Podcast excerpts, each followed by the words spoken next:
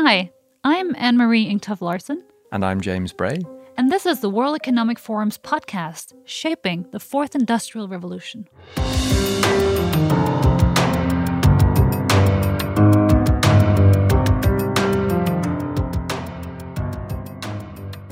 Baby boomers have been getting a lot of stick lately for nostalgia. Everybody's talking about how old people want to turn the clock back. In my own country, it was much commented on that support for Brexit was 20 points higher among 65 year olds than amongst 25 year olds.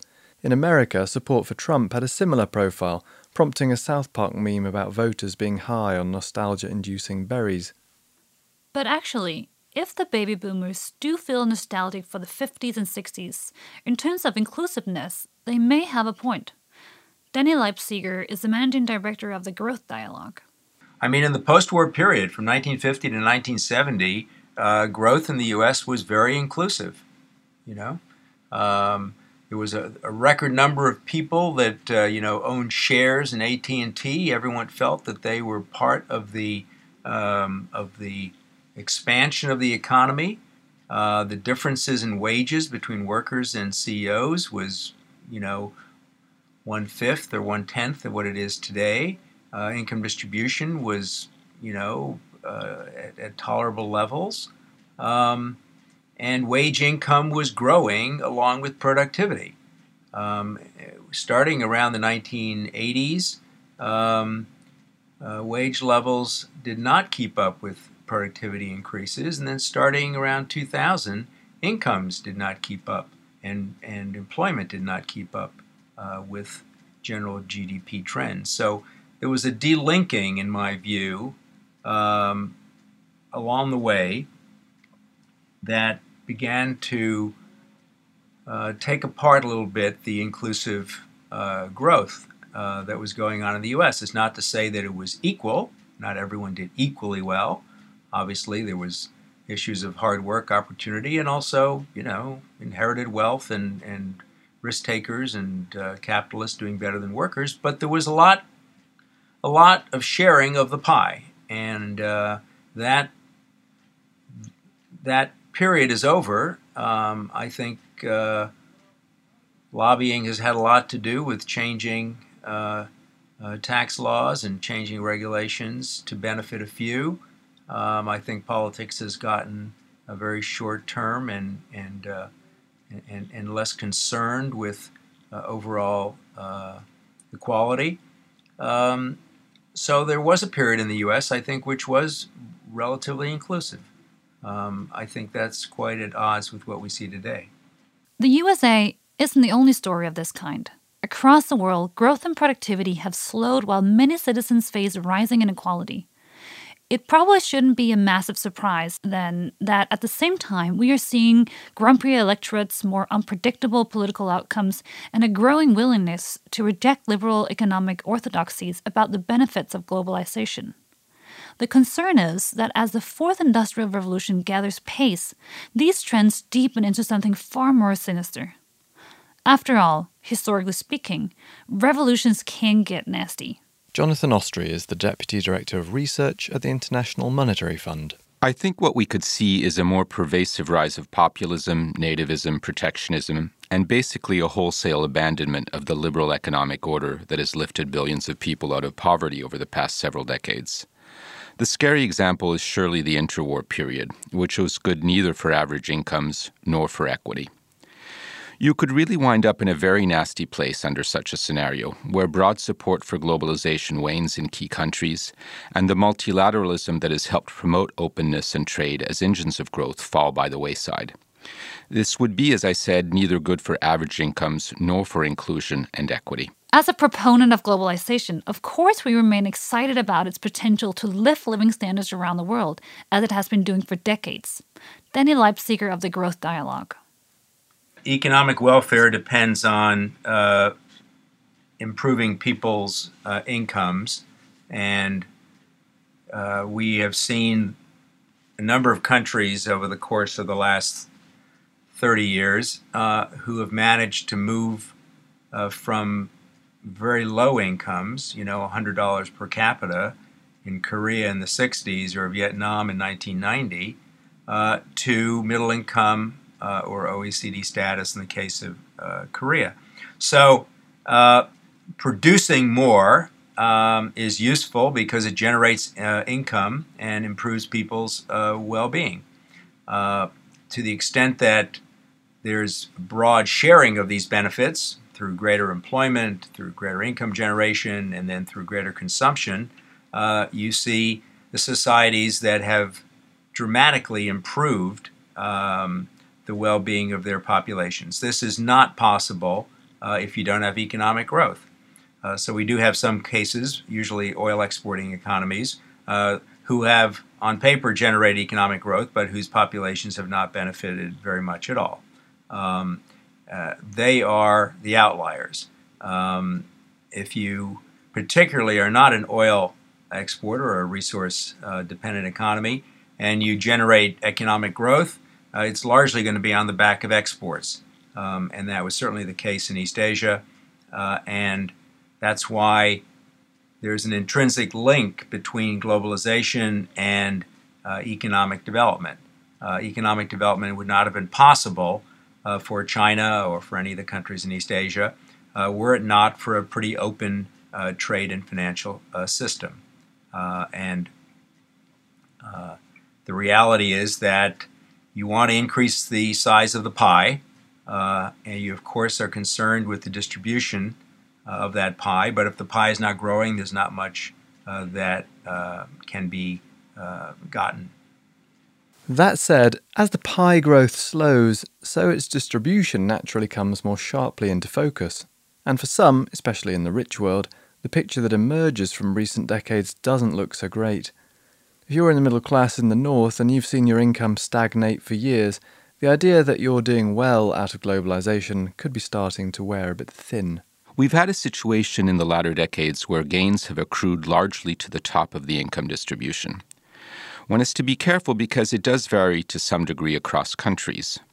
There are a range of developing countries, for example, where, if you look at the evolution of income growth by deciles, while the shares in growth are not equal by any means, all deciles, even the bottom, have gained, but typically far less than those at the top. Many would say that that's a good deal overall and see the verdict on globalization in such cases as a glass half full rather than half empty. We do have a number of other environments, however, in which median wages and incomes have been largely stagnant in the face of very large gains at the top. In those kinds of situations, people, I think, are right to question whether the social contract is really working in a fair way. My sense is that there's justification to say that it hasn't. So, how did we get here, and what's the answer? Wasn't globalization meant to be great for everybody? There's no shortage of diagnoses here. First, Sergei Guriev, chief economist at the European Bank for Reconstruction and Development. Textbooks represent a much more uh, simplified view of the world and of benefits of globalization than they should. And there is a, recent book by Dani Rodrik, a straight, straight talk on trade, which actually gives this interesting challenge that economists in Economics 101 sell globalization as the thing which is good for everybody. While in PhD courses, economists talk about nuances and trade offs and policies that must complement globalization. And in that sense, you have this duality within the same econ- uh, uh, professor of economics in public can talk about great globalization, great benefits of globalization. And it is true, globalization is lifting hundreds of millions out of poverty. And yet, in more nuanced discussion, in a research seminar, in a PhD course, the very same professor would talk about the challenges related to globalization and technological process, progress and fourth industrial revolution. Back to Danny Leipziger.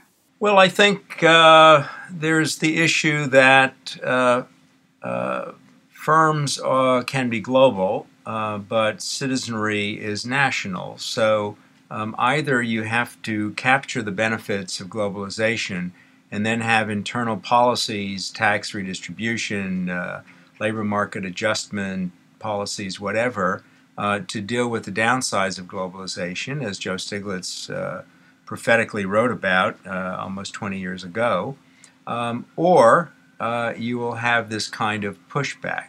So I think uh, one of the things that was not well recognized is that you just can't keep a hands off policy and say let globalization proceed uh, without looking at the domestic uh, consequences.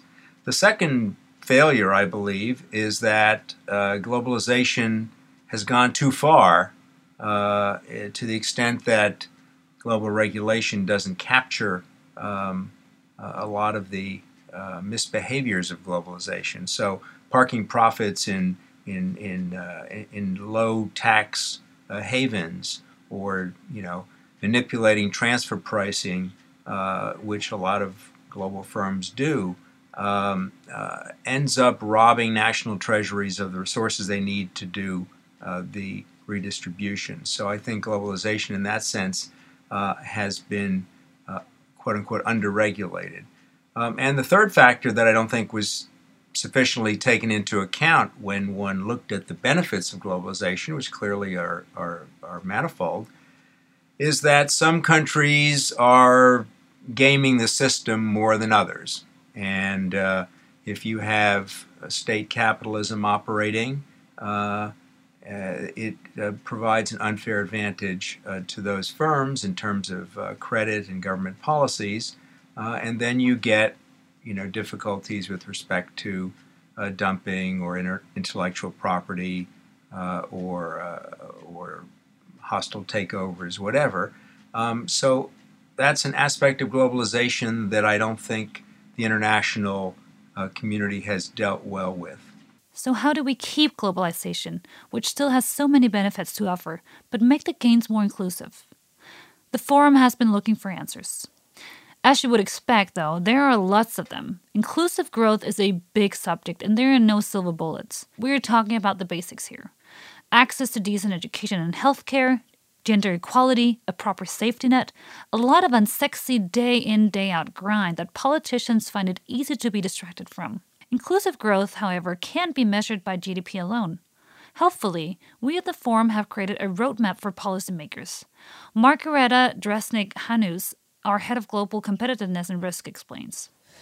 Uh, yes, indeed, we, we know that there's a need for more inclusive growth model. Many policymakers don't know how to get there. So we have developed a framework, a policy framework, uh, that looks at seven elements, seven pillars of inclusive growth. And these are um, education, how inclusive is education, uh, basic services, do we provide them to everyone, but also corruption and rents. Um, is the financial intermediation model working? Uh, are people able to build assets and to, uh, uh, to invest into the real economy as well? It also looks at employment and at fiscal transfers. So these are seven elements that we have identified as being uh, key for a more inclusive growth model. Um, we assess about 100 and uh, above more than 100 countries on the different aspects of, uh, of this model to help policymakers navigate this space. And in addition to it, we have uh, also developed what we call the Inclusive Development Index. And this index um, ranks countries um, by their ability to provide a more um, inclusive development model and looks at growth and development, which is an important dimension, but also inclusion and uh, intergeneration equity as an additional dimension. It has a it is an alternative to GDP in many ways because it provides a much more holistic and much more broader measure of economic progress there's, more generally a need in, to, to rethink how we measure GDP um, and how we measure economic progress as such, and to move towards a more multidimensional notion of economic progress, which not only looks at the output, which is measured by GDP, but which looks also at uh, well-being of people and which more, more, more centered on people rather than really on the on the supply side. This might be good news for those of us who hope for more inclusive growth as the fourth industrial revolution does offer us some big opportunities for quantum improvements in areas beyond GDP. Both education and healthcare, in particular, might be set for massive productivity gains as fourth industrial revolution technologies make their mark. There is scope for huge unleashing of human potential as people's capacities are enhanced by wearables, AI, and data. Jeremy Howard is a deep learning expert and entrepreneur and sees huge opportunities for countries to radically shift performance on some of the pillars that we at the Forum see as key to inclusive growth. The only realistic way to actually provide modern medicine to most of the world is through AI, specifically deep learning. And that's an example of the promise in medicine. Um, the promise in education is similar. Uh, we can have extremely dynamic flexible algorithms that are responding to every individual student to give them the optimal problem sets or information they need at every moment. It's similar in dealing with world hunger for handling things like precision agriculture. I'm very optimistic here, but I also know education system very well. I used to run a university myself, and I know how conservative education institutions are. And I think this is the challenge. I think this is the main challenge for the fourth industrial revolution. I, am hopeful for AI that can actually figure out what your difficulties are, what your challenges are, and custom tailor the course for you. And make sure that for you this course is more productive. Learning is not easy. As a professor, I also know that teaching is not easy. And it's very hard to teach the same stuff to many students. So we want technology to help to design individual tailored courses for every student. And I think this is this is what can work, and I hope this this is something that will work. It's not a science fiction, of course. No, no. We now have face recognition technology which is working really well. So by looking at you, your smartphone will figure out whether you're smiling, you're happy, you're learning, you lack focus, you actually feel stressed, and that of course will create the need to repeat the material, to structure it differently, and so on. We can also figure out whether you learn better through visuals or text, stuff like this. Or take the vision of the future of care offered by Pascale Fung, a computer scientist working to make artificial intelligence empathetic. What looks like a huge challenge for many societies might be solved in a bound. There are a lot of societies are aging. So in Asia, in Japan, China, Hong Kong, uh, India, even, we're all facing the aging society issue. So in 20, 30 years, when I'm old, uh, there won't be enough young people to take care of the older people. So there are two issues with old people. One is that who's going to take care of them. The other one is actually for older people to be still remain engaged with the society. And these are the two areas where AI can help, uh, in particular empathetic machines. Um, so the definition of empathetic machines uh, is that uh, machines that can recognize people's emotion, uh, personality, affect your pain, your joy, and everything, and also being able to respond with appropriate responses. So it's two sides: the recognition and then the appropriate response. So, my, so for care, obviously. Um, what empathetic machines can do is they can help detect, uh, first of all, recognition. It can detect dementia detect the onset of uh, Alzheimer's and so on. So, sort of alert the uh, family members and doctors and nurses to uh, these conditions of um, aging. And a lot of times, older people have problems because they feel lonely. So, no people, to, uh, they don't have anybody to talk to. Now, we're not suggesting that machine empathetic machines should replace family members, but uh, when family members are busy, it can be a way for them to keep engaged and therefore uh, keep being um, active mentally. So that's uh, that's the picture. If there's an elephant in the room in the discussion about inclusive growth, it is surely tax. Fans of inclusive growth have different priorities, but nobody we've spoken to for this episode think it is possible without big changes on tax.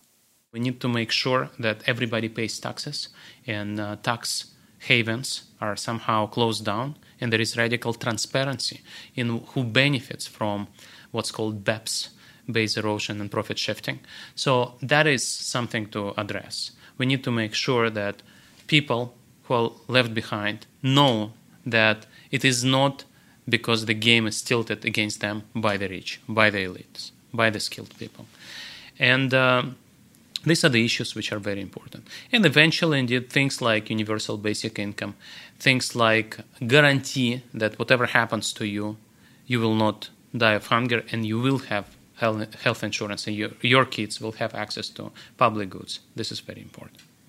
Uh, we certainly, uh, you know, took a view on the um, tax issues that we have already discussed.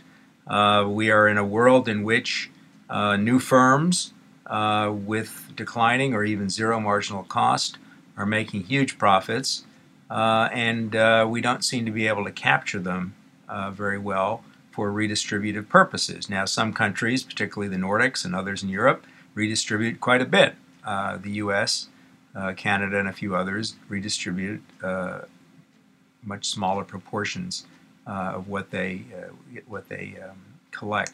So that's an area. I think uh, we know uh, that in some countries, uh, corporate tax uh, revenue is too low compared to the profitability of the firms. So obviously, they're able to shelter it in one form or another, whether it's tax avoidance by uh, domiciling the company in, uh, in, in some low tax haven country or uh, whatever, uh, there seems to be um, pretty low tax take from some very successful companies. But I think one would have to look more closely at the top 1% or even the top 0.1% of the population and find out how they're able to uh, shelter their income. It's not just corporations, right? I mean, uh, in the election a few you know years back, you know we we found out that uh, one of the candidates paid a tax of 14 percent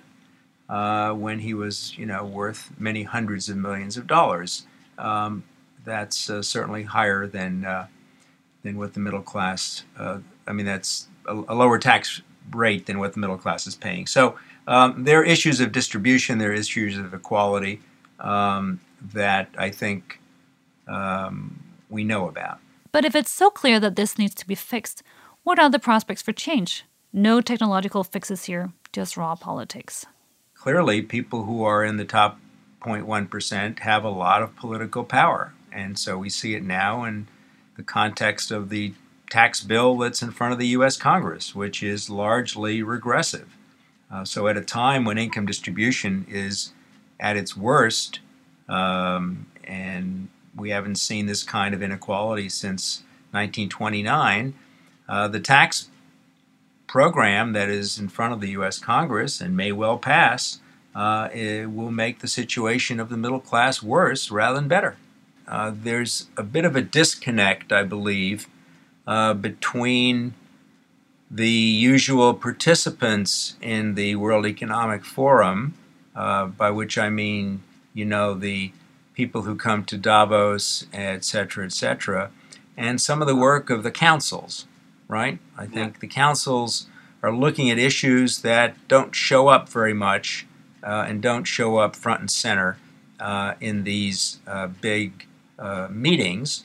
And I think that if the World Economic Forum wants to balance off its interest in the fourth industrial revolution with its interests in more inclusive growth, uh, it's going to have to take a much more visible stance uh, to try to shame companies uh, into uh, behaving better with respect to globalization concerns of the types we discussed, um, and also try to encourage these large and powerful and influential firms and their CEOs to be a bit more farsighted uh, inside their own national uh, dialogues uh, to argue for inclusive growth, right? So in the U.S., um, I don't see a lot of CEOs out there worried about the fact that income distribution has gotten rather unequal, right? Um, and if you play the fast forward scenario, you know, you could have a country in which people live in gated communities who are very wealthy, and then you have people who uh, live outside who are uh, not making ends meet. Um, I, I, don't think that we need to go in that direction, but I think there's a lack of uh, leadership, a lack of statesmanship, and I would say that the business community has not been um, exemplary uh, in the way it is uh, viewed uh, these phenomena. So um, I think the World Economic Forum needs to get out of its comfort zone and uh, needs to uh, talk about some of the downsides of not doing anything. And um, at the moment, I don't see the business community stepping up. No, I think there is progress, and indeed, 2018 will be an important year. And it just I'm not I'm not I'm not a specialist in this field, but uh, in 2018 we will have major changes, and uh, eventually companies, eventually not necessarily next year, but eventually companies will pay taxes where they make money. Why the progress is slow? Because uh, there are powerful interests that benefit from lower taxes, and indeed we see that some companies make billions in unpaid taxes because of their ability to shift profits to lower tax destinations. There is an issue um, because the tax base has been narrowing down over the past years, and this needs to be addressed. Um, we need new solutions in order to address this issue and uh, more dialogue among the different types of stakeholders. And one of the issues we'll be addressing uh, at our Davos sessions is exactly this um, how to reshape fiscal policies and make them fit for the future in order to um, account for the new technologies that are advancing very quickly, but also in order to make them contribute more to a more inclusive growth model. Wouldn't that be nice? However powerful new technologies might be, they aren't immune from political control.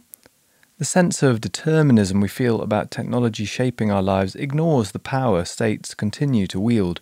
Witness how Facebook is doing in China, for instance. It follows that when it comes to inclusive growth, different politics are going to produce different outcomes in different territories. Whether your fourth industrial revolution is inclusive or not might come down, in the end, to where you live. Jeremy Howard again. In the US, terrible. You know, I, I, I don't see the US doing well at all. Parts of Europe, you know, including Switzerland, um, pretty good. Um, and indeed, when you look at charts showing the change in income inequality over time by country, the most English speaking nations have a U shape. You know, in other words, inequality decreased um, uh, for quite a while. And on a country by country basis. But then recently it's increasing a lot, nearly back to its worst levels. Um, but in uh, non English speaking Europe um, and Japan, they have uh, more of an L shape, which is to say that the inequality got lower and lower and then it stayed there. And I think this shows the kind of difference between the kinds of policies and cultures you have in these two different places. So, you know, we're clearly going to need um, a new way of distributing resources that is not based on human labor, because human labor is not going to be a scarce resource for very much longer, um, which means we will need, firstly, negative income tax, and later on, we will need basic guaranteed income. Um, and we'll need a culture where those things are not considered handouts to lazy people, but are considered, you know, important ways of, of normal people living a dignified life. And that seems something that can and probably will happen in Europe and probably won't happen in the US. How would this new form of distribution happen? The hot topic at the moment is, of course, universal basic income. Sergei Guriev is a fan. Yes, I think uh, it is time for big ideas. And uh, I think the, the existing evidence suggests that, well, the skepticism that people stop working if they see UBI, this is not consistent with the evidence we have from developed and developing countries. And we have now quite a few experiments going on. Another argument is that we cannot afford UBI. This is not exactly true because that much depends, of course, on what basic means. In some countries, we are talking about 500 euros per month. In some countries, we talk about, say, 900 euros per month. Switzerland put on referendum 25, 2,800 francs per month. So there is a huge variation in the levels. However, in most developed countries today, we no longer have hunger. We no longer have people who die of lack of food, which means society as a whole can afford social systems that provide minimum living standard to everybody. Which means if you restructure all the social assistance systems, there will be enough resources. And again, libertarians support UBI because they believe that by restructuring the system and simplifying them, the government will actually cut the red tape and reduce the burden of the government. What is problematic here is whether indeed it, it would undermine incentives of people to work, and second, whether it would remove the purpose of life. Because today, if you're unemployed, if you lose a job, your happiness levels actually go down much more than could be explained by loss of income. But that may be related to the fact that it's not just the job you lose, but you also know that every month you're staying out of job. So these issues are very, very important. And we still don't know what drives people's dignity and sense of purpose. And if UBI is treated as a handout and people who receive UBI are second class citizens, then of course UBI will fail. If the society develops in a way that uh, if you receive UBI, you are treated as less fortunate, but not necessarily lazy, that is a different story. If making growth inclusive is a hard job, it doesn't look like it's going to get any easier in the short term. With fiscal space limited, interest rates near zero, and demographic trends unfavorable in many countries, there are plenty of smart people who think low growth is the new norm. If the fourth industrial revolution is to succeed for a broader base than the first industrial revolution, business as usual is no longer an option. You've been listening to Shaping the Fourth Industrial Revolution with me, James Bray. And me, Anne Marie Engtoft Larsen. Thank you for listening. Join us for the next episode, where we will look at what we can all do to participate constructively in shaping a fourth industrial revolution for everybody. And if you want to know more about this topic, check out the World Economic Forum's new book, Shaping the Fourth Industrial Revolution. The book is designed to give you clarity to how all these exciting new technologies impact all aspects of society and empower you to engage personally in this unfolding revolution. You can buy the book on Amazon.